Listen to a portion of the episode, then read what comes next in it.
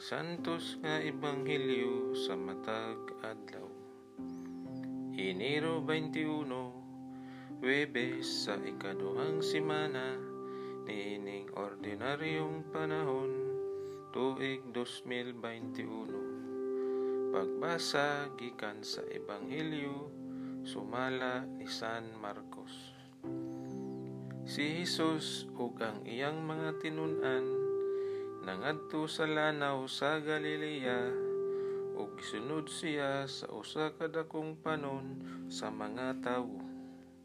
Kining mga tawhana gikan sa Galilea, sa Judea, sa Jerusalem, sa mga dapit nga sakop sa Idumea, ingon man sa tabok sa Jordan, ug sa kasikpit nga mga dapit sa syudad sa Tiro ug sa Sidon. Nangadto sila kang Hesus kay nakadungog man sila sa mga butang nga iyang gibuhat.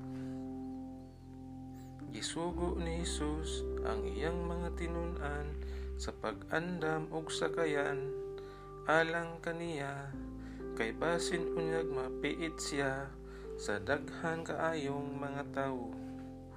Daghang mga tawo ang iyang giayo ug tungod ni ana ang tanan nga may balatian nagilugay pagduol aron makahikap kaniya. Sa dihang nakita si Jesus sa mga tawong giyawaan, nanghapa sila sa iyang atubangan og naninggit. Ikaw mao ang anak sa Dios.